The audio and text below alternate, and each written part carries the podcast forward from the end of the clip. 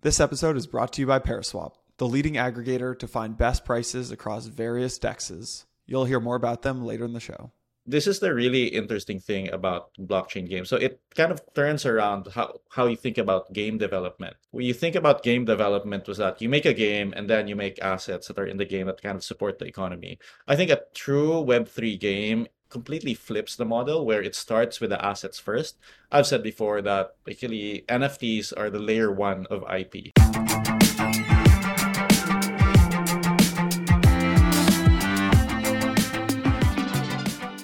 Hey everyone, quick reminder, nothing said on Empire is a recommendation to buy or sell securities or tokens. This podcast is for informational purposes only, and any views expressed by anyone on the show are solely our opinions, not financial advice. Santiago and I and our guests may hold positions in the companies, funds, or projects discussed. Now, let's get into the show. All right, everyone. Back with another episode of Empire. I've got Santiago back with us. He's been traveling for a little bit, but we're lucky to have him back. We've got two folks, both kind of located all around the world. We've got Gabby, the legend from YGG. We've got Felix Sim from Salad Ventures. Gabby, I wanted to start with you, actually. And we'll kind of get definitional at the beginning. I've heard you say that play to earn is often described as this thing that is for people who don't have money, who are trading their time for money. But really, your definition seems to be that play to earn is more about like the financialization of just the entire gaming economy. Can you just get into maybe your definition of why you think crypto gaming and blockchain-based gaming and play to earn is such an important concept right now? I've been in the game industry for 19 years now and created a bunch of different games. And now worldwide, there are, I think, at least 2 billion people who are playing games. And it's something that we've never really thought of as a skill to monetize. I mean, outside of the very top levels as esports, we think of it as entertainment, maybe as something you do with your friends, as a way to while the time. And with putting blockchain inside game economy, so either with NFTs or fungible tokens, what you're basically doing is that you're putting economy in a way that can be traded by people for real value, right? And I think this is really kind of one of the most important turning points of the game industry, because now I can create a virtual economy that can easily be traded for value. And you could do it before blockchain, but putting your assets on the blockchain specifically means it's easy for me to trade it for Ether, for example, USDC, or whatever. So that means you can now consciously design these game economies where you can have player-owned economies. And I think that's why play to earn is so important. And obviously, we're still at the very beginning of this journey. There's still a lot of experimentation on what works, how do we design sustainable tokenomics.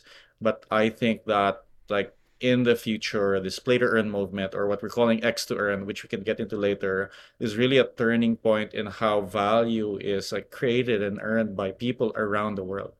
I am curious for the perhaps uninitiated people looking outside in, saying, "What's going on here? Like, what is it about what we call Web3 crypto so powerful for maybe not just a gamer, but just generally people that are interested in perhaps NFTs and just gaming? Like, what do you see that perhaps may be interesting for the layman person out there?" Right. I think that's the core concept of someone being able to put in their time and energy and be able to own assets, either like tokens or NFTs, in exchange for their time. Is just something that I think is just really special. Like before, if you wanted to own crypto assets, you basically had to buy them, trade them. And now you can trade your time and effort. And this is not just play to earn. It could be contributing to a DAO, for example, getting tokens in exchange for that. So just this concept of having like owning your digital assets in exchange for value that you give to the network is, I think, something that's very revolutionary. And for a skeptic, perhaps, and I'll push back on that. Like, how's that different from, traditional Web2 models? Because you could perhaps join a company, you could own, you could be a part of, you could be playing World of Warcraft. There's some value in these in these systems, but what's a key distinction though? Any MMO has a guild, right? Like everything has in-game assets. You know, World of Warcraft, right? Had I remember that there was gaming guilds in World of Warcraft, and there were in-game assets that you could sell. And like, isn't that play to earn, right? So double down on Santiago's question, like how is that different? Yeah, guilds have existed in games for a very long time, like World of Warcraft, EverQuest, etc. Of course, you're not really able to own your assets there. One of the things that people don't know is that there was a big business here in Asia, maybe 10, 12 years back, where kids were basically like being paid pretty much almost nothing to play games like World of Warcraft or Diablo and amass assets and then basically sell them to people in the West. So this was actually breaking the terms of service. It's this kind of gray/black market. But because people were willing to trade their money for those assets that someone else kind of played for, and this is already happening. And the people who actually founded this were Brock Pierce and Steve Bannon. And Brock Pierce, like, finding like value in kind of gold farming in World of Warcraft. That's how he discovered Bitcoin, and that's what kind of set him off on his blockchain journey. And now fast forward to today, now you have guilds that are kind of modeled from maybe gaming guilds, but have their own treasury assets, have their own bank account basically. And that was the original idea actually for YGG, is that I wanted a gaming guild with its own like treasury. Felix, what is your approach on this? Because my understanding of Salad Ventures is you guys are a firm that's developing this like unique NFT-focused operating system, Guild OS, and you've raised from, I think, Multicoin led your seed, and then I saw a recent round maybe last month, Alameda and Alan Howard, Brevin Howard, right? Gemini's Frontier Fund, the Winklevoss Twins, Rarestone, Polygon Studio. These are some huge names. So what is your approach to the problem that we're talking about right now? Well, our approach is quite different because I think Gabby and my our background, our past experiences are also quite different. I've never developed a game in my life. I've played loads of them, but I've never developed one. So I've always been playing games for fun. But my background is a slight crossover between alternative investments. So I've worked for hedge funds, fund of funds, for a couple of years. My interest is always in efficiency and productivity, a little bit of brainwashed by the Singapore government, you know. So obviously we were born in a much less challenging country and situation in Singapore as opposed to where, for example, Gabby is from. So I think that contributes to the reason why we sort of try and approach the problem differently. What the problem that we were trying to solve is sort of how to do this more efficiently. And this being at the start, as I shared earlier, before you hit record, I was looking for something to do after having stopped the events, my involvement in events business. And then I came across that YGG video about, hey, what's this YGG thing and what's this Axie thing? What do you mean people's making money playing games? And by the way, who paid for this documentary film? It's pretty well made, right? So I was really entertained, and I thought, that's when I started digging in a little bit more. And at that time, there was only a few. It was YGG. There was, I think, Avocado just started as well. There was Blackpool in Australia, and that was about it, really. I just saw that, it's really good to be able to create social impact. But what if we could do this at scale? What if we could do this at scale the way, again, I'm from Singapore. I have never seen a factory with 10,000 people working in it in my life, right? I don't know what 10,000 people actually looks like in the same place, right? But what I am familiar with is, an office of 10 people doing the work of 1,000 people, for example. And how did this country evolve into that? Our predecessors invested in infrastructure, technology, and education. So I thought, okay, I'm never going to be running the biggest guild in the world, no chance. And I don't know how to manage 10,000 scholars, no idea, right? But I know how to think with a systems mindset. And I thought, let's just all find our own way to contribute to this thing called play to earn. And then for me at Salad, our choice was DAOs to contribute to making it more efficient, making things more systematic, and then approaching the problem from that angle. So the way that I'm understanding it, Felix, is that you've almost built like a Stripe, right? Like almost like an operating system for some of these guilds. Whereas Gabby, maybe the analogy I might use is like an Uber for the metaverse, where you're giving people the ability to spin up their own businesses just by having, in the real world, it's like a car or something like that. But in the metaverse, maybe it's having their own Axie or something, and you're lending them that Axie. Am I way off on these analogies? How am I doing with those analogies? So Uber is actually one of the analogies that we use. So like we want anyone in the world to be able to find their kind of job or creative work in the metaverse. No, like whether that's like being an Axie scholar or being a content creator, being an esports athlete, or like anywhere in between. So yeah, that works for me. Yeah, I think Stripe is probably not what we're building. I think we're building more. So if we look at the targets, right? So Gabby just mentioned that Uber is targeting drivers, the professional esports players, the individuals to sort of change their lives at a very, very mass scale.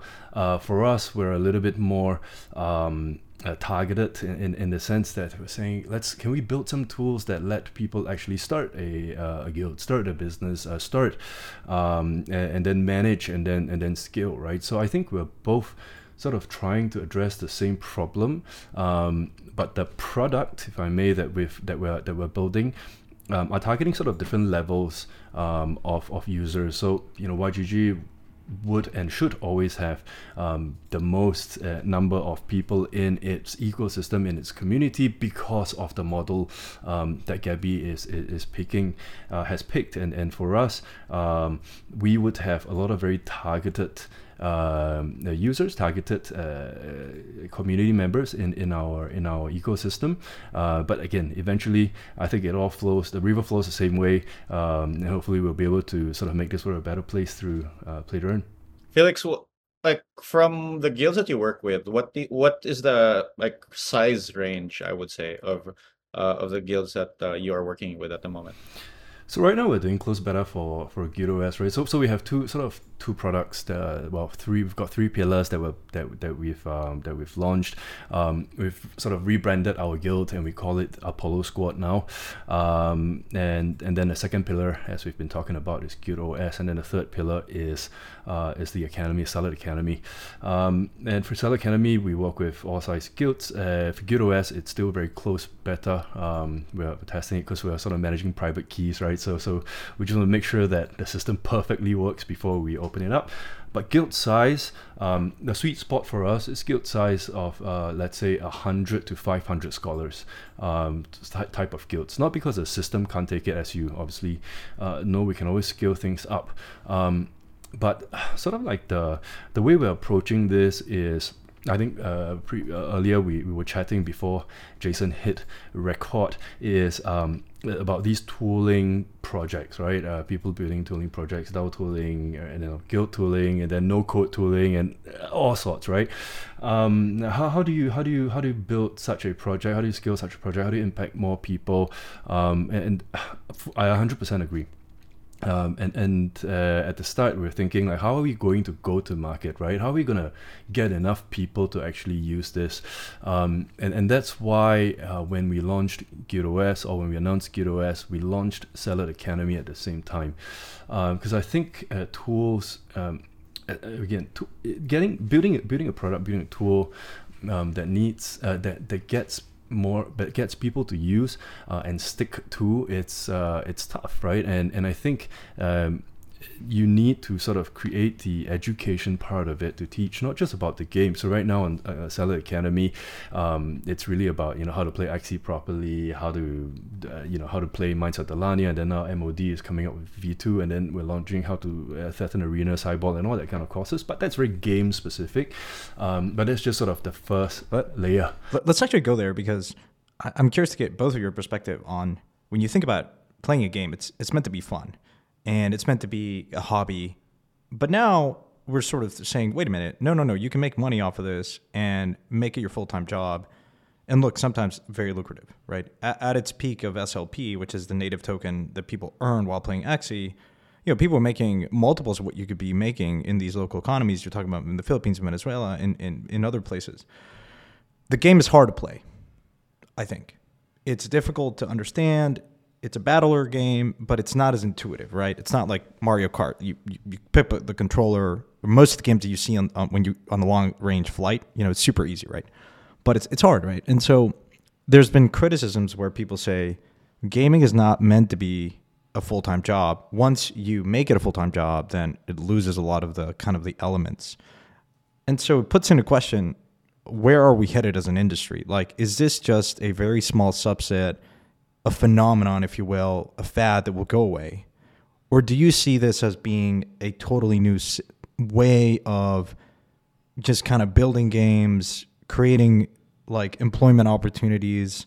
Is it here to stay? Is it sustainable? So I would love to get both of your perspectives on that, especially because you're, I think, two people in the industry that are very close to how scholars, people that are playing these games, actually perceive it. Yeah, I'm really glad you brought that up. There's a lot of people who are basically just suffering a lot of cognitive dissonance and saying, like, games are meant to be for entertainment, games are supposed to be for fun, and now when you're playing games and earning money, then they're not fun anymore. And to that, like, I would say, like who made you the kind of gatekeeper of what games should and shouldn't be, right? Of course, games should be for entertainment, and that's not going to go away. No. But you know what's fun? What's fun is being able to learn a skill with my friends and winning together. Like think of DeFi summer, right? Like shit was hard. Like most of these concepts went over my head, and like the only thing I could do to learn it was basically chuck some money in and hope like I got out alive. But like that was fun. That was a lot of fun. Like even doing Yam was fun, even though it was such a kind of like headache, trying to figure out if I was gonna lose all of my money or not. So like, people are thinking of fun usually in the sense of like me being immersed in the world, thinking about like forgetting all of my problems, and then being in this like game world where I have a specific set of problems to solve. Then I've won a game. And sure, that kind of gaming is not going to go away. But what we're seeing here is that now you are creating these virtual economies where people can basically put value in and you can also get value out, and you're doing that in a game environment. And I think that that market that we're starting to build now is actually going to be larger than games as entertainment. Before we go to you, Felix, I'm curious, when someone hears you put value in, you take money out, you take value out, how do you manage that balance? Like who wins and who loses in these systems? A lot of times people think in win-lose terms. I tend to think a lot of what is happening in Web3 is win-win, but curious, is there anyone here that is losing? Right. No, that's a really good question. I think there's also a lot of narrative right now, for example, about scholars being extractors. And honestly, I really hate that narrative. And like they're assuming that if you're a scholar coming in, you're being provided an asset, you're taking money out, and you're actually not contributing anything to the network. And I really push back against that narrative because, first of all, I think most of the really good guilds and you can see this from the focus of South as well, are into education, right? Like most of the people that you see are coming in, they're educating people not just to play Axie and take money out, but like using crypto, Web3, owning their own assets, just the basics of personal finance. So some of the best people that are working in our guild actually started out as scholars. So we're doing kind of mass education on Web3, and I think that's something that, yeah, Felix and I can both agree on. And of course, if you have a virtual economy, you need to take there needs to be more money coming in and coming out. And I think this is the field in tokenomics and play to earn that is still kind of really evolving with the SLP model, the volatility, and what most people don't really understand about the volatility of reward tokens is that there is always going to be an order of magnitude more trading volume on the token on the speculation side rather than what your game economy can take. That's just a fact of crypto. Like no matter how well designed your game economy is, there's going to be more volume on your token in Binance if you do your job well. Like, you know, take a look at SLP, for example. It can probably take only so much maybe a few $1 million per day volume on breeding, but there's $150 million a day like trading on Binance. And that's just a fact of crypto. And so now there's a lot of kind of hand-wringing and finger-pointing, who's extracting money. But it's actually all just tokenomics to me, in the same way that DeFi tokenomics are changing. And of course, games have to be fun. You have to put more money in, take more money out. But we are learning tokenomics that are kind of going to evolve over time. And as in every new game that comes along, we're actually seeing this improve bit by bit. Is speculation bad? Like, because this thing, like, a lot of people in the industry, like, okay, I think speculation without utility, without underlying, like, useful things is kind of, like, pointless. But crypto has gone through this phase where, like, you now have, most people are, like, we're stuck in the 2017 era. We're like, okay, pure speculation. Now you still have speculation. You need to have kind of speculation because that captures your attention. It captures your imagination. But now you have utility. Like, there are games, there are applications that are being built. I think that's a key distinction, but I'm curious, like, is that bad? Because I don't think speculation is a necessary ingredient for any industry. So for me, actually, and this is the challenge to game designers, right? Like, it's like asking, are waves bad? Are typhoons bad? They are. They're there, right? And actually, the key is knowing that speculation is going to be part of your game, treating it as a mechanic and trying to, like, knowing it'll exist and designing around it is actually, I think, what will make a successful play-to-earn game work. Not kind of like either pretending it doesn't exist or maybe not having rewards, because if you don't have token rewards, there's no speculation, then you're not going to have network effects. So now, like, people are trying to figure out, oh, maybe we shouldn't have tokens at all. And I think people are just getting the wrong point of it. It's just really understanding that this is going to evolve over time. And I think we'll just hit on an optimum model with enough tries at it. Felix, on to you now. So I am curious what you're seeing in the scholar side. See, this is why we focus on the infrastructure and education and not try and pretend that we know how to design tokenomics for games. Because as Gabby mentioned, it is still very early days. And there are a few topics that you guys were chatting about that also resonates with me. So firstly, the question about should games be fun or should it be for profit or something? I mean, I think it can be for both, right? And then most people who play games play more than one game anyway. But you know, the whole purpose for this podcast is to talk about play to earn. And no matter how crypto Twitter tries to twist it to play and earn and play then earn and play whatever it is, you know, people are just trying to make some money here. Yeah, and we have to call a spade. And this is something that I personally find very slightly disturbed when I see on Twitter some guild owners, you know, just constantly trying to do social impact, and then just keep talking about how much they've given away to scholars. Great, all that, but where is the model that sustains this entire giving away thing, right?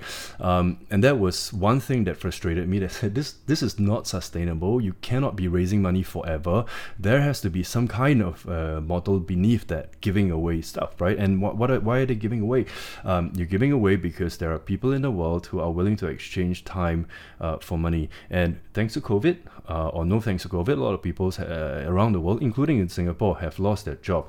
And play to earn just happened to be there. And I think if COVID never happened, play to earn would never have happened, because there was it just needed this huge catalyst to stop the world for just one heartbeat, and then people started to realize that, hey, hang on, there's this crypto thing, it's crypto summer, and then this play to earn thing is coming in. And again, great video from YGG, people get inspired, everybody started flocking in, right? But they're not flocking in because it's fun. They flocked in at the start because it makes them money, because they lost their job. I think very straightforward. And I don't think any of that has changed. I think one thing that I really enjoyed reading about is sort of like about re-globalization of sort, or at least making the world a slightly more even playing field. I mean, whether you're from the United States or you're from India or you're from Singapore or Philippines, if you're earning, you know, like 300 SLPs per day multiplied by 30 days and you're playing diligently, you're making this exact same amount of money, right? Whether the SLP was up or down, you're exactly the same, which is something that I really like, because now it is fine. finally fair. And then I think that's also the reason why usually most of the players come from lower income countries, but they are supported by players with high income in those countries as well, or by guild owners with high income in those countries, and also guild owners from other countries. Now, on the note of guilds / players being extractors, I am 100% with you, Gabby. That's another thing that pisses me off when I read it on crypto Twitter, right? I think the only reason why, I guess when games talk about guilds being extractors, value extractors, or scholarship model being value extractors, then that is an absolute red flag for every single guild / investor, right? Because it's just, it very, very clearly just tells me that these guys don't know what they're doing. They don't know the game they're in, pun intended. It's just blaming somebody else. It's just so typical human behavior, right? When you sort of don't know what to say, you just sort of point your finger at someone else and say it's his fault. It's not. I think guilds, what do games need, right? If removing the blockchain part or removing the crypto part of games need players, period. Without players, games are worthless, right? Guilds bring players, scholarship model brings more players, and players help the game grow. I think the onus is on the game to either un-Ponzify themselves or figure out a better way to design rewards. I think, not giving a reward then sort of makes it pointless to play that game, especially if you say that you play to earn or play and earn. But yeah, definitely not extractors.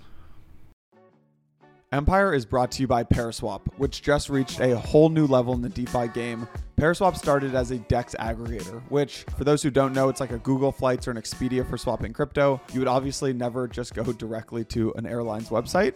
Same thing with crypto. You would never go directly to an exchange to trade or to swap. You'd go to Paraswap. Why? Because they aggregate liquidity from more than 60 different sources to get you the best prices and the most efficient gas transactions.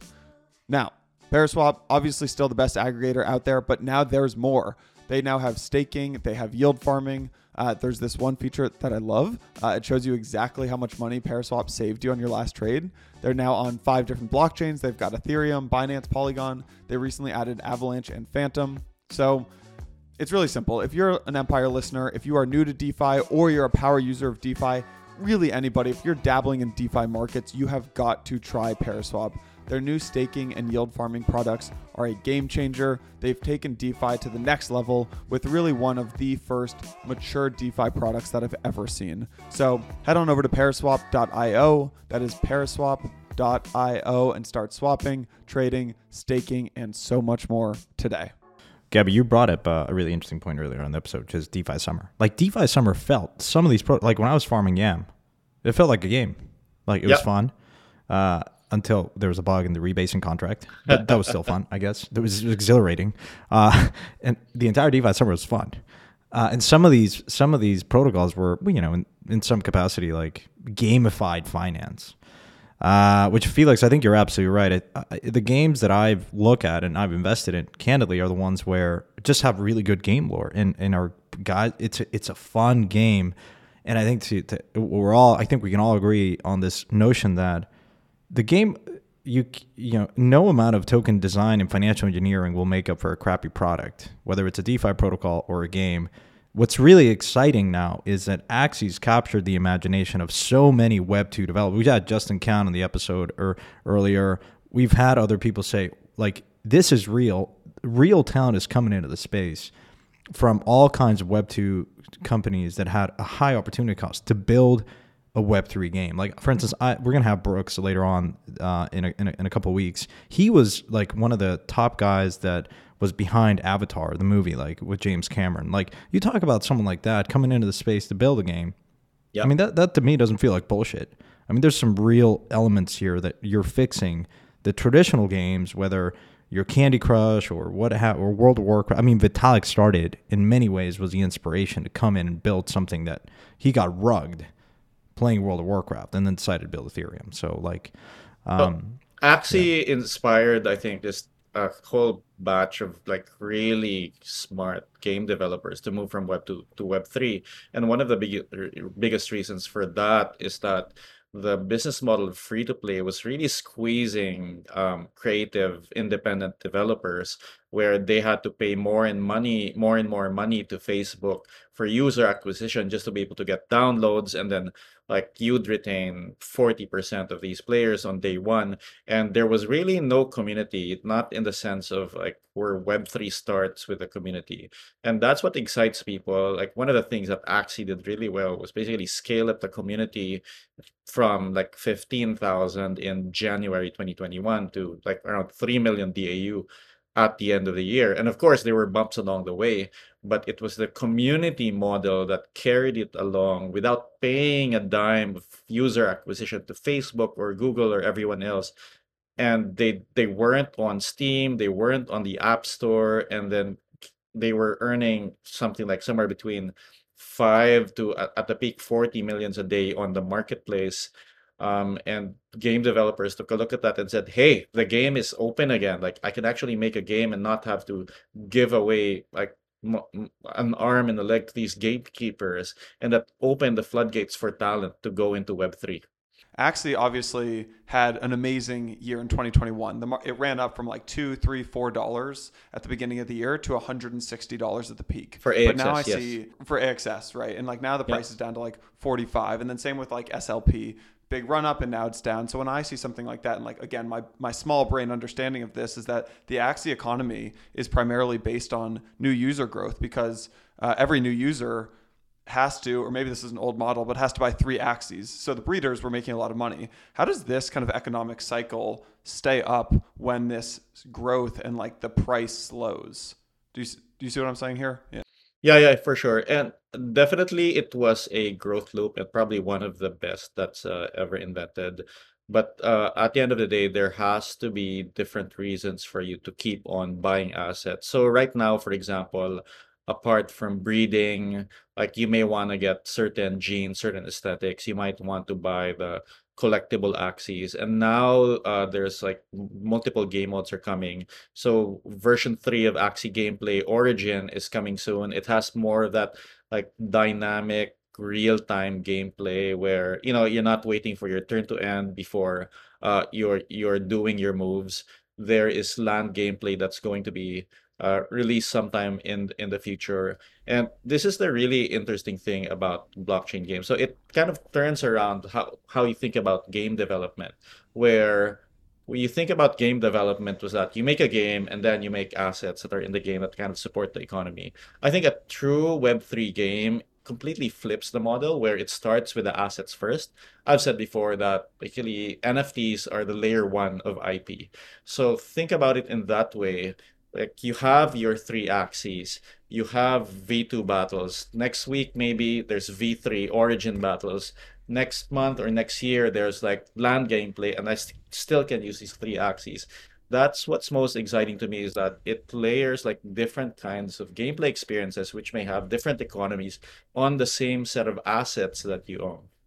The problem on the reward token is very specific, right? So for example, you have an economy that's worth $1,000, and then 100 people are playing it, then they're getting like $10 each. And the problem is that people think that the time they are playing the game, the value is worth $10, but that doesn't scale when you're at 1,000 people, 100,000, 1 million people. So the problem with the current state of like reward tokenomics specifically is the sense that like, oh, my time was worth this much money, but that doesn't scale, because as the number of people kind of in the game economy grows, the rewards don't scale linearly with that. So now people are sharing a smaller reward pool. And if you have token emission that is basically linear, that means that the token price goes down. So I think that the way that the rewards should be structured and presented to players is something very different from what is happening now. So that's what I think actually the root of the problem with reward tokens in. And people are like, oh, maybe we shouldn't have reward tokens anymore. But that's actually the best way of doing user acquisition. It's just that you can't really promise a player that like their time in the game is worth like X amount of money. So whether you're doing it via like reward pools or seasons, I think there are many different ways to solve this that people are experimenting on. But yeah, that specifically I think is why there's a lot of problems now with reward tokens. But I think to address that, right, is really, let's say they were a player and they were just a scholar, rather than, I'm just thinking out loud really, you know, like rather than just go on crypto Twitter to bitch about, you know, I used to be earning $20, $30 a day, just clicking some buttons, right? And then now I'm not, I'm only earning like $2 a day because everything has crashed and all that. I mean, think about it, right? What if they, and this is, I think, this is all like the game of life, right? This is the reality of life. You start off in life and you work on a shitty job that you hate and you get paid nothing, right? And then you keep sort of increasing your knowledge, increasing your experience, and then you level up in life. So the way I see it is that I think it's great to, you know, obviously have loads of scholars come in and then have scholars start their level one in GameFi life, for example, right? And entertain this thought. What if they if, you know, obviously they start to realize that their time is worth a lot more than that, but they've gained more knowledge. What if then, you know, they could say, let's say take a course on how do you actually start a guild, raise money or borrow money? How do you structure stuff financially? How do you build a guild business, right? And then have a structured piece of content or course that teaches them how to do this. And then they're completely independent. Like they literally could, you know, this is how you get friends and family's money. Mm-hmm. And this is how you pitch. This is how you run it. This is how you, like, this is what you should not do. Don't. They're teaching them how to run a business, right? Yeah. So that's the focus that we're, that's the education that I was sharing about, right, earlier, where we're saying it's great. So scholars want to be managers, but how?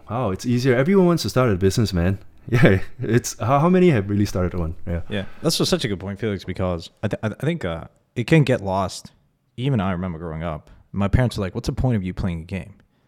And then, of course, there's like different studies that show, you know, there are certain skills that you develop depending on the game you play. But I love playing games. I love poker. Of course, everyone I think knows at this point that I'm a degen. But like, you know, I think like, there are certain life skills applicable not only in the metaverse, but in the meat space that like you develop by playing games, like strategy and coordination and communicating with people.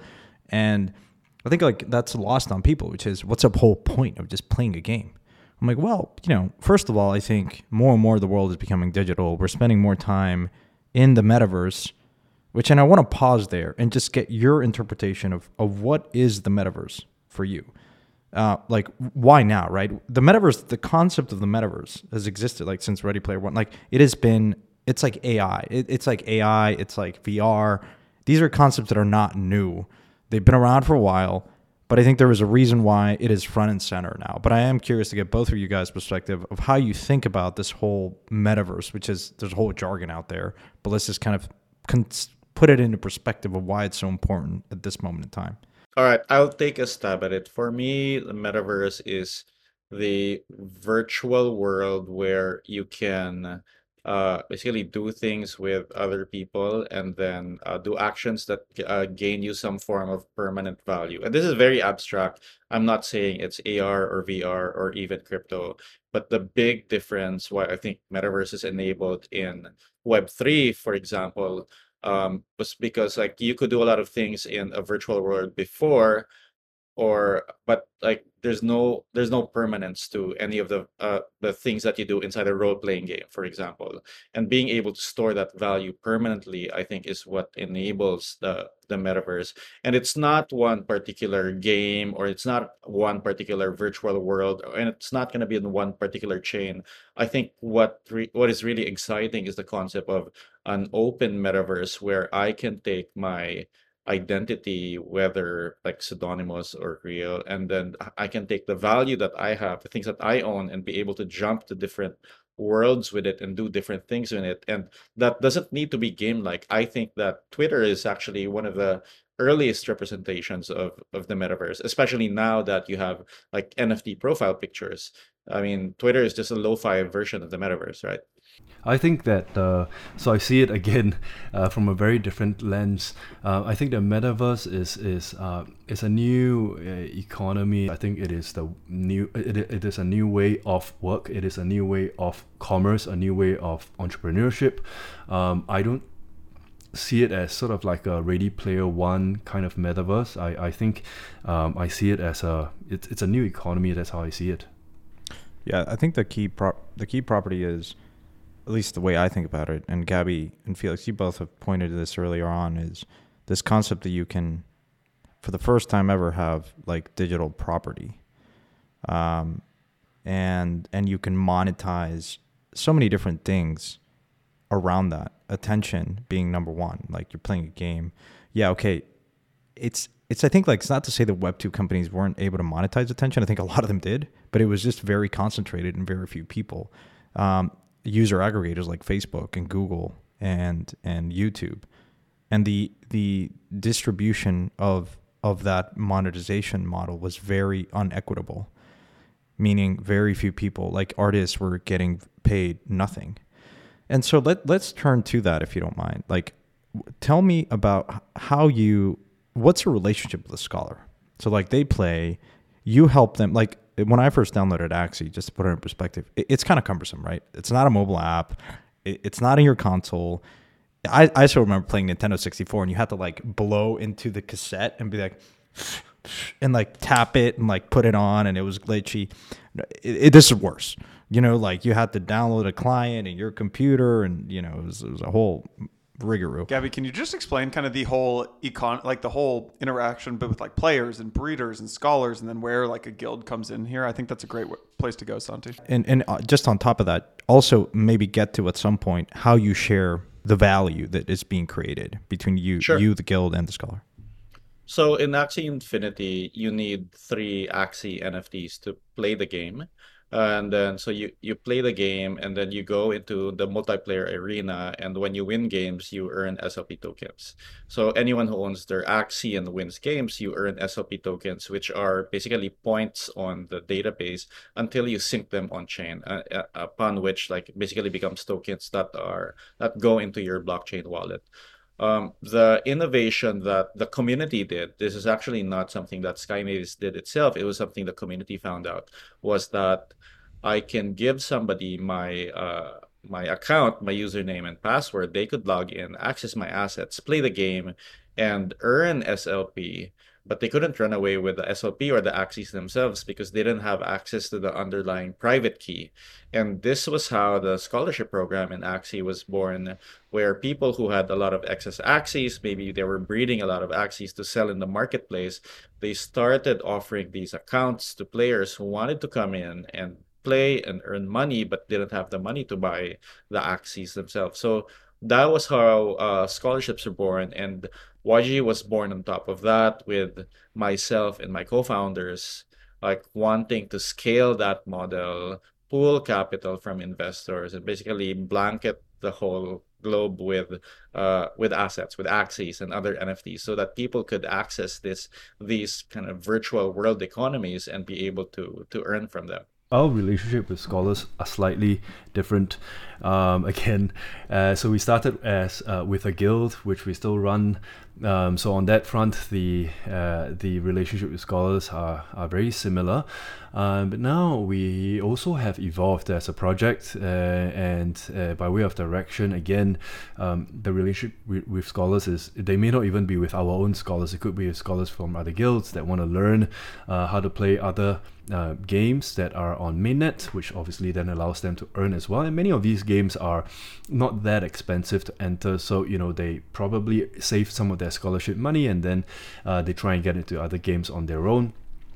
So that's what we are trying to encourage, for scholars to become independent after they have gotten, the experience and the help, the initial help.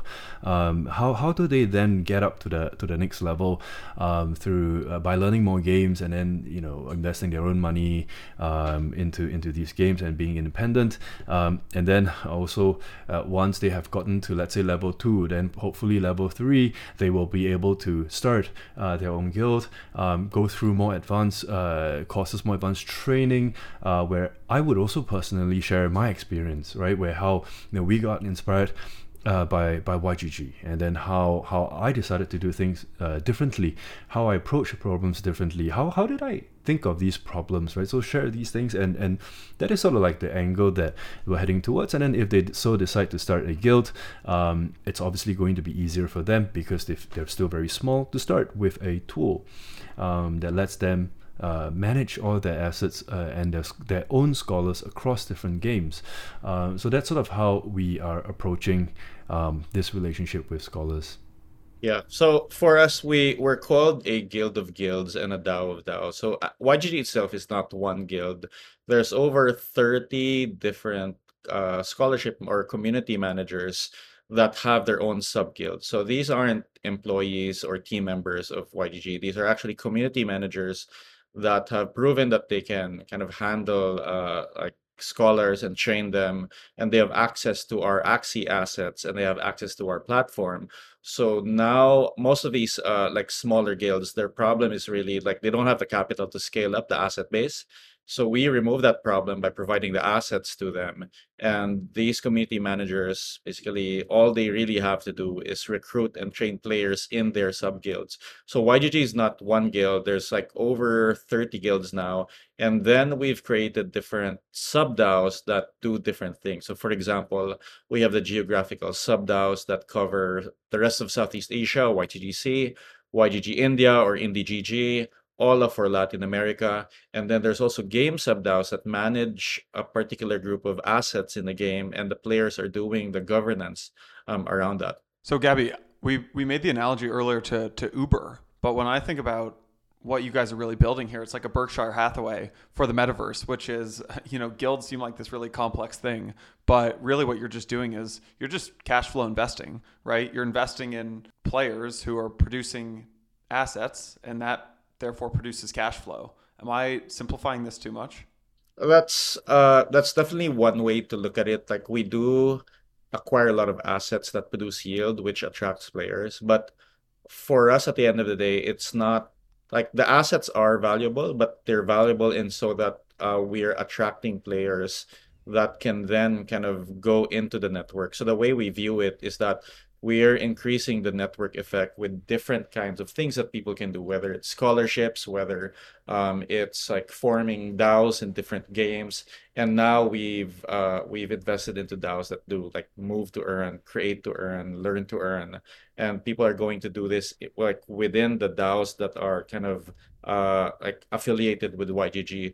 So the thing that we're looking for at the end of the day is really the compounding of the network effects of people who are looking for jobs to do in the metaverse. Felix, I think you mentioned you guys were in 8 games. I might have got that incorrect. Gabby, you mentioned you're in like 30 plus games like Sandbox and League of Kingdoms and Star Atlas and Alluvium, and obviously you both started with Axie. How do you guys, putting on Felix almost like your hedge fund manager hat now, like how do you guys figure out what games to go into? Are there metrics that you look at? Is it the developers? Is it the users? Is it the tokenomics? Like what are you looking at? And again, maybe almost putting on your investor hats here. For us, it's if you're investing into the assets, and so we don't think like a Berkshire Hathaway. We're probably trying to think a little bit more like a BlackRock, where we have to sort of keep generating these positive yields, and then obviously then build software like what BlackRock has. They've built Aladdin, they use it internally, and then they start to let other asset managers around the world use. Obviously, they're still the biggest users of their own software. So trying to build towards that as opposed to Berkshire, simply because I'm a lot more impatient, I think, to sort of see results. But for sure, there's got to be a positive ROI. There has to be a positive community. Gabby said that 100 times, right? On this pod, 100% agree. I think the founders of the games need to be very clear what they're building. I find it very strange if someone thinks that they can build a AAA game in 1 year or in 18 months, and then bring that onto mainnet, and it's just not going to happen, right? So usually for Salad, we don't invest unless the game is very, very clearly on its way to launch a testnet at least, or if it's already on testnet on its way to launch on mainnet. So we're typically later to the party, but we're still there before, you know, the entire crowd sort of turns up. And then if the game is already on mainnet, then obviously we would buy a lot more assets and then send them out to scholars and train them so that we can generate a more positive yield. So that's how we do it. How do you do it, Gabby? Okay, so for us, there's a foreman team that basically acts almost like an early stage fund and takes a look at a lot of these games. And we like working with founders as soon as possible because there's a lot of behind the scenes work that goes towards us when we actually like buy assets in the game. And when we buy assets, we prefer or weighted towards the NFTs first because it's our community that uses these NFTs and earns yield from them. Of course, if we buy that, we want some exposure to the governance token as well, because you can capture the value there. But we're not a VC. We're a guild, and that's the value that we bring. So when we talk to these founders, we help them actually shape, like, you know, how are the guild mechanics? Is there an asset lending model? How are you doing rewards? Is it single token, dual token, tri-token, whatever? How do you kind of design for the sustainability of the reward? So we try to get in as early as possible, seed round if possible, and help the founders think through these problems that come with basically creating a play-to-earn game. And all the way when a game launches, of course, we're there on launch. We bring our scholars to the game. We have a network of like over 13 content creators that could be streaming the game. Right now, we have an esports team that is playing Axie, but that will be in other games as well. So we want to make sure that the games that we are covering are successful, basically from seed round to community. Yeah, I'm curious. Can you talk from your vantage point? I think all of us are seeing a lot of new games that are going to launch this year, a lot of which are really immersive, much different than Axie. What are some of the games that are most exciting to you that you've seen? Maybe not the, if you don't want to single out one or don't have to, but maybe just conceptually, like what are things that you're really excited about? Right. So the games that have a lot of different deep economies, so role-playing games, strategy games that are coming in. Like for example, you're seeing more and more like MMO like games come in where, for example, the guild can own a kingdom, and then the kingdom there's some land, and then with the land you can build buildings. The buildings produce resources, and then players come in and farm resources, and then there are people who are crafting things that can turn the resources into weapons, armor, or different things. Like you're seeing a lot more sophisticated economies like that come in. And like, I don't want to talk specific games, but I think there's the level of sophistication of what like play to earn, like NFTs look like, is going to be just really different. Like 1-2 years from now, we bought assets in over 30 games, and honestly, most of them aren't out yet. But starting like in the next few quarters, I think you're gonna see just a lot of sophistication in the new games that are coming up. For us, we see the same thing as well. For sure, a lot of MMORPG style games are coming up, and really looking forward to see some of them actually launch, because it's super hard, as we all know, to launch a game, let alone an MMO. MMO is like the hardest type of game to ship. Yeah. Exactly. Sure. Yeah, it's so tough. I personally like first-person shooters, so any FPS games. So we sort of are close with 2 that's built on Solana. So FPS games, my personal favorites, card games like poker. Again, also another degen right here. Those I think would be doing quite well as well. I think actually games. I'm just thinking people tend to say that you have to design games to be fun, but fun is very subjective. I think game studios, game designers should try and design games to be addictive, as opposed to being fun, right? So it could be not so fun, but just super addictive. For example, like you play and then you win, I don't know, 6 times, and then you lose 6 times, and then you win the 7th time, and then you lose again, and then, you know, you got to play 5 times, and you're like, I'm 2 games away from actually winning, and then you keep sticking to the game, maybe not because it's fun, but because it's just so addictive, you just don't want to lose. And you know that you're just going to win if you keep playing. I don't know how to design addictive games, but I think if anybody who's watching this pod once is thinking of designing a game or a blockchain game, I think they need to really understand how people, us as humans, how about addiction. They need to understand the psychology of addiction. They need to understand how to make something so addictive that people just keep coming back. And then I think that would solve a lot of problems, because whether the token price is up or down, it's hard to fight addiction, right? Smoking, drinking, other vices, poker. It's hard, right? So I think if any game that is able to instill the human nature of addiction, it's going to win big. Let me get your guys' take on addiction, actually, Felix. Going off of that and almost tying it back into game psychology, one thing I'm noticing is that you're having more and more gaming guilds and also just investment funds and like large institutional buyers come into these games and start purchasing in-game assets, right? So both the in-game assets could be NFTs, it could be metaverse land. Does this kill the experience for gamers, especially when, and obviously there's 2 different models here where you can just buy things because they're rare, but like when I start thinking about buying things, needing a lot of money to buy things, let's say like a super sword or a spaceship, if you can only afford a spaceship for $50,000 and the spaceship means you're going to do better at the game, well, now you're ruining the gaming experience for like the everyday person. So do large institutional buyers coming into and like investment funds coming into these games, does that hurt the game flow? Okay, really good question. The answer is you should really segment the type of gameplay you're doing with like what the core loop is and what the meta game should be. And like here's the example I give.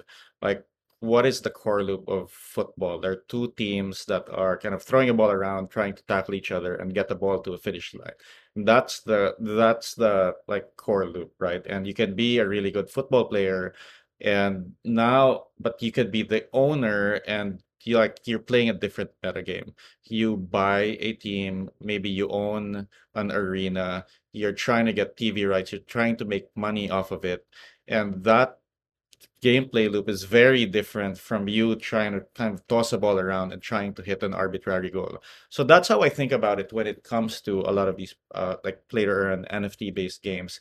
Like there can be a ship that costs $50,000, but that ship has to be like usable by 50,000 people who are not paying for it, right? If a game needs to have a $50,000 asset for basically like as kind of for you to just be able to play, then something's wrong with the game. But there's nothing absolutely wrong with games requiring large assets, be they planets or spaceships or whatever, if it allows a lot of other people to play that game without any cost. I think I would draw us back to what we chatted about earlier about being value extractors, right? So if we could just use exactly the same parallel to compare our people who, well, our whales in the games, extracting value from the game away from non-whales, away from regular players, right? Just because they can go in and they can sweep up a lot of these sort of very high value assets. What Gabby said, there is a reason for these assets to be there, and then obviously if you actually need to spend $50,000 just to play the game, then obviously something is very wrong with the game itself, but it is not. There is a reason why I think these studios actually design different assets to be sort of like at different prices. There has to be different use cases for those assets in the game, and I think eventually everybody contributes to the success, right? Santi mentioned this. It's Web3 really. It's a what me culture, and I think it applies to especially to blockchain games as well. Everybody has a role to play. Those with a lot more resources, perhaps buy land, perhaps get become landlord, and then it's typical, again, drawing it back to the real world, right? I mean, does anyone here actually like your landlord if you rent, right? Like, but these landlords took the risk, and not every landlord made money, right? There are many landlords that's lost money as well. They took the risk. They deserve the reward. YGG's been investing in so many early stage games. You're not going to make money in every single deal. You're going to screw up in most of your deals for sure. Most of them are not even going to launch, but the ones that are going to launch, then you're going to be king of the world again. And then people's some people's going to say, now YGG's trying to like corner the market, they're just buying up all these land, and yeah, sure dude, but what about those land that we lost? What about that game that rugged us? What about, like, no one sees that, right? So I think it's very unfair to make these kind of statements. I just think that people who comment and say things, again, crypto Twitter, referring to you, just think about it deeper. One of the things that people forget is that, like, the value of investors and speculators in the game, right? Like, people like to hate on them, but there are a lot of players, myself included, started with a game that, and we had assets that were not worth a lot of money, and because investors / speculators came in and kind of bid up the price because they thought that the assets like Axie land were worth a certain amount. Now a lot of the early players are actually worth a lot of money in, like, the Axie asset holdings, or like same in other games. So it works both ways. Like, you as a player come in with your deep knowledge of a game, you buy the assets because you've taken the time to research which games you want to be in, and the funds that are coming in, like, they're not going to be too deep into the game, or they may not be as early, but they can come in with a large amount of money and basically just lift the value of your asset. So like it can work both ways, right? No, absolutely. I think that's a really good point, Gabby, which is, like, I felt that, at least if you look at like the Ethereum community, there's been a lot of value that was created because of speculation, but a lot of that money gets reinvested into this ecosystem and applications. And so, like, I'm not like making the stretch, like some people are just out to extract value, like in any system. And so I feel like a lot of the criticisms that we face in crypto are just like straw mans. It's like, wait a minute, like, this happens in the real world too. Like, we're not designing systems that are perfect. But I think the key property here that I always felt like, yeah, you could, like, it's harder to be a monopoly. It's harder to like extract rent in an unfair way in Web3, because I think the barriers to entry are just lower. Like, people just move very quickly from guild to guild. They could just go to another. Like, the portability of a digital asset is fast, and so that keeps everyone at least more honest. Like, we're not designing a utopia here. Like, I think a lot of like OGs in crypto that they always like struggle with like the not very practical kind of like philosophical thinking of people. It's like, wait a minute, like, you're never going to design a perfect system. You make certain trade-offs, but still, we are creating better games that are more equitably distributing value to everyone in this attention economy. And that's fine. It's not perfect, but it's at least marginally better than existing games. And I think we're reaching a really interesting point, which is, I think the games that I see launching even as early as later this year are going to kind of compete pound for pound on a game lore, design, graphics perspective than many of the Web2 games out there, or come very close to it. So I have a take. So a lot of people are thinking that, for example, like, for a Web3 game to be great, like, they have to be as good as like a Fortnite or Call of Duty or League of Legends. I think there's really only two components that you like need to get right of a really good Web3 game. One is the tokenomics, and then the other one is community. And of course, the game mechanics facilitate all of that. What I'm saying is that, for example, graphics, you don't need top-notch like PlayStation 5 level graphics to have a great Web3 game. If I wanted immersive lore, and I wanted a good story, I would just like boot up the PS5 and play a narrative game, right? What makes a Web3 game special is actually the combination of the gameplay interacting with the tokenomics and interacting with the community in a way that you can't get in any other type of game. Coming from pure DeFi, I always felt that like it's hard to convince people, like most people are not like thinking about yield farming. It's hard, as you say, Gabby. There's a very small subset of users that actually interact with these protocols. And part of the reason why I kind of am now so focused on NFTs and particularly gaming is because I think it makes crypto relatable. It abstracts away the complexity, yep. And it is a great onboarding mechanism and funnel. And my thesis is that is kind of your first entry point. The minute you discover NFTs, over time, I think in that journey, you begin to appreciate digital property because you get robbed, because you lose it, but somehow you discover that and you're like, okay, wow. Or you start playing a game, you're an SLP and say, what else can I do here? And so I've always felt that like perhaps games are really the ones that tap into the back end, which is DeFi or other services in this whole crypto economy, Web3, metaverse, whatever you want to call it. So in that frame, I want to understand what does YGG, what does Salad look like in the next 5-10 years? Because I think you guys are in a really interesting vantage point where you own the relationship with the user. And if you get that right, you can do so many other things. I think in 5 to 10 years, our focus will still be very much on the infrastructure as well as the education side. Obviously, the market will change, but our focus will not. Our objective is still to... and I believe will still be to bring some method to the madness, because things just will be very complicated as we talk about XYZ to earn. It's going to be a lot more complex, because now imagine just playing a game. Everyone's already making such a big fuss about it. Imagine everything else. So I think there's always a need for infrastructure and education, and both come hand in hand. And our focus will definitely be on that. I think our focus on scholars in the future. Right now we call them scholars in P3 because YGG coined that many years ago.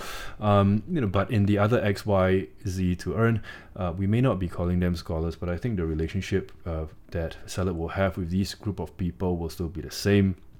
It would really be to get them up to the next level in the game of life through what we've built and what we teach. Okay, so for us, I want to be, I guess, try to be concise about it. Millions of players, billions of dollars worth of assets, hundreds of DAOs, and each of them finding their own creative job in the metaverse. I've been told that I'm always permeable. So people want me to push back on these things. And you guys know where I stand with all this stuff. But okay, I'll play the role of being critical, which I think I am, but nonetheless. What can derail us from this vision? What can really set us back? Crypto Twitter. Well, other than crypto, I should have caveated that. Other than crypto Twitter, what are some of the things that you guys really would say, hey, if this were to happen, it would be a really setback to where things are going? For me, the answer for that is regulation. And let me qualify that. I don't think we should pretend that regulation shouldn't exist. It will. And I don't think you should fight it. I think you should actively take it head to head, educate the people who are regulating, maybe even lobby for governance in the real world, and just make sure that people understand the value of having assets in the digital world and how that affects people in the real world. So that's something we think about a lot. And I think that regulation and lobbying, especially for guilds, because they touch people's lives in a very real manner, is something that you should be thinking about. Yeah, I think it brings up such a good point, because I share the same sentiment. I felt over and over that, look, not everyone is prepared to have their own keys and not everyone. It's how many people open a box, whatever it is, iPhone, any appliance, and read the user manual, 0.001%. And so if you take that same assumption into how people are going to come in a crypto, I think there's this expression, which I think is true, people ape inner shit because, that's what they do. And so assuming otherwise, And so I think you just, if you assume that, then you say it places a lot of, I think what you guys are doing is super important. From Salad's perspective and, you, and YGG, you're educating people, you're creating, you're hand-holding them in this wonderful journey that could be Web3 and discovering all the beautiful properties. And then people, I think that is kind of the path forward, which is assuming that people just come in here, set up a ledger and MetaMask and like understand all the, it's not gonna work. But I think in many ways, this is the role and the opportunity that has been created for guilds as a primary onboarding mechanisms into this, not central, like, okay, centralized exchange, yeah, fine. But once you make it through that hop, you guys are kind of more front and center, boots on the ground in these communities, yep. in these cities, recruiting people, helping them understand, kind of in the same way that Muhammad Yunus kind of created like the Grammy Bank and created microloans. In many ways, like, there's this opportunity for a lot of people to discover Web3. And I think you are doing kind of God's work in evangelizing. And I think regulators, if anything, would love what you guys are doing more so than perhaps any other, right? Because an exchange has kind of like an incentive to just like pump and, you know, look at all the assets that Coinbase has listed. It's just a bunch of garbage, right? And so it's just like their motivation is for people to trade and speculate, whereas your motivation is, no, I want to retain this user and I want to create a very friendly experience for them to understand it, educate them, and the lifetime value of the customer. Like, you take a much more long-term view on that by educating them, which I think is great. There's a lot of loyalty and even love for a guild that you're not going to find for an exchange, for example. And I think, you know, the first decade or so of onboarding into crypto has been via exchanges. And I think the next decade will really be about guilds, like different sorts of guilds. But at the end of the day, if you want mass adoption, then you want the masses to be here, not only the people who have money. And guilds are by far the best way to do that. I think nothing will stop this. Will stop this thing from happening. You know, because the ships already sailed, and regulation is part and parcel of evolution, right? So it will come, and it should come, The regulator who is sort of the most creative in regulating this industry, as we may call it, will just benefit the most. Their country, their jurisdiction will benefit the most because everybody will naturally just flock there, right? So I think regulators are also as confused, but they are also competing amongst other regulators to come up with the strongest that to protect their people, but at the same time not to be so strong such that they push away potential growth of their own economy, their various economy, whether it's Hong Kong, Dubai, Singapore, Philippines, don't know. So I think it will come, and I think also. Like what Gabby said, I think there will be a lot more guilds. They may be called something else in the future, but it's really a labor force, people who starts to organize people to do organized work together. They'll start copying. Some of them will start copying the YGG model. Others will start copying what Salad's building. And I think it's good, right? I just sent out the tweet today or yesterday. I can't remember. Nobody copies a shit product, right? I mean, it's good if they are actually copying us, and there's more and more of us, and that's what brings about real change, right? So you need more guild owners, you need more guild managers, you need these guys to know what they're doing. I think if there's anything that will stop us is you get more bad actors into the scene than, you know, people who actually want to make a decent living, start a proper business, change people's lives. But I don't think that's gonna happen. So nothing's gonna stop the ship sailed. I love that, guys. Thanks so much for coming on. I mean, I in full disclosure, I mean, I'm an investor in both of your companies, so you know, like, still, I think this is objective, and I think it's a great discussion for anyone to just understand why this movement matters, whether you believe in it or not. But I think it's worth the conversation, and hopefully this could be a good guide for people to discover some of the really cool stuff that's happening in this industry. Before we go, what's the best, maybe both of you can just tell us what's the best way to find you, learn more about, YGG and Salad for anyone that wants to learn more? For us, it's twitter.com/yieldguild or discord.gg/YGG. Yeah, for us, you go to Twitter and look for @Salad Ventures, or if you want to follow my account, it's @Felix Sim. That's SIM. Fantastic. We'll link it also in the show notes for everyone. Gents, thanks so much for coming on. I really, really enjoyed this conversation and appreciate the time. It was fun. Likewise. Thanks, Gabby. Thanks, Felix.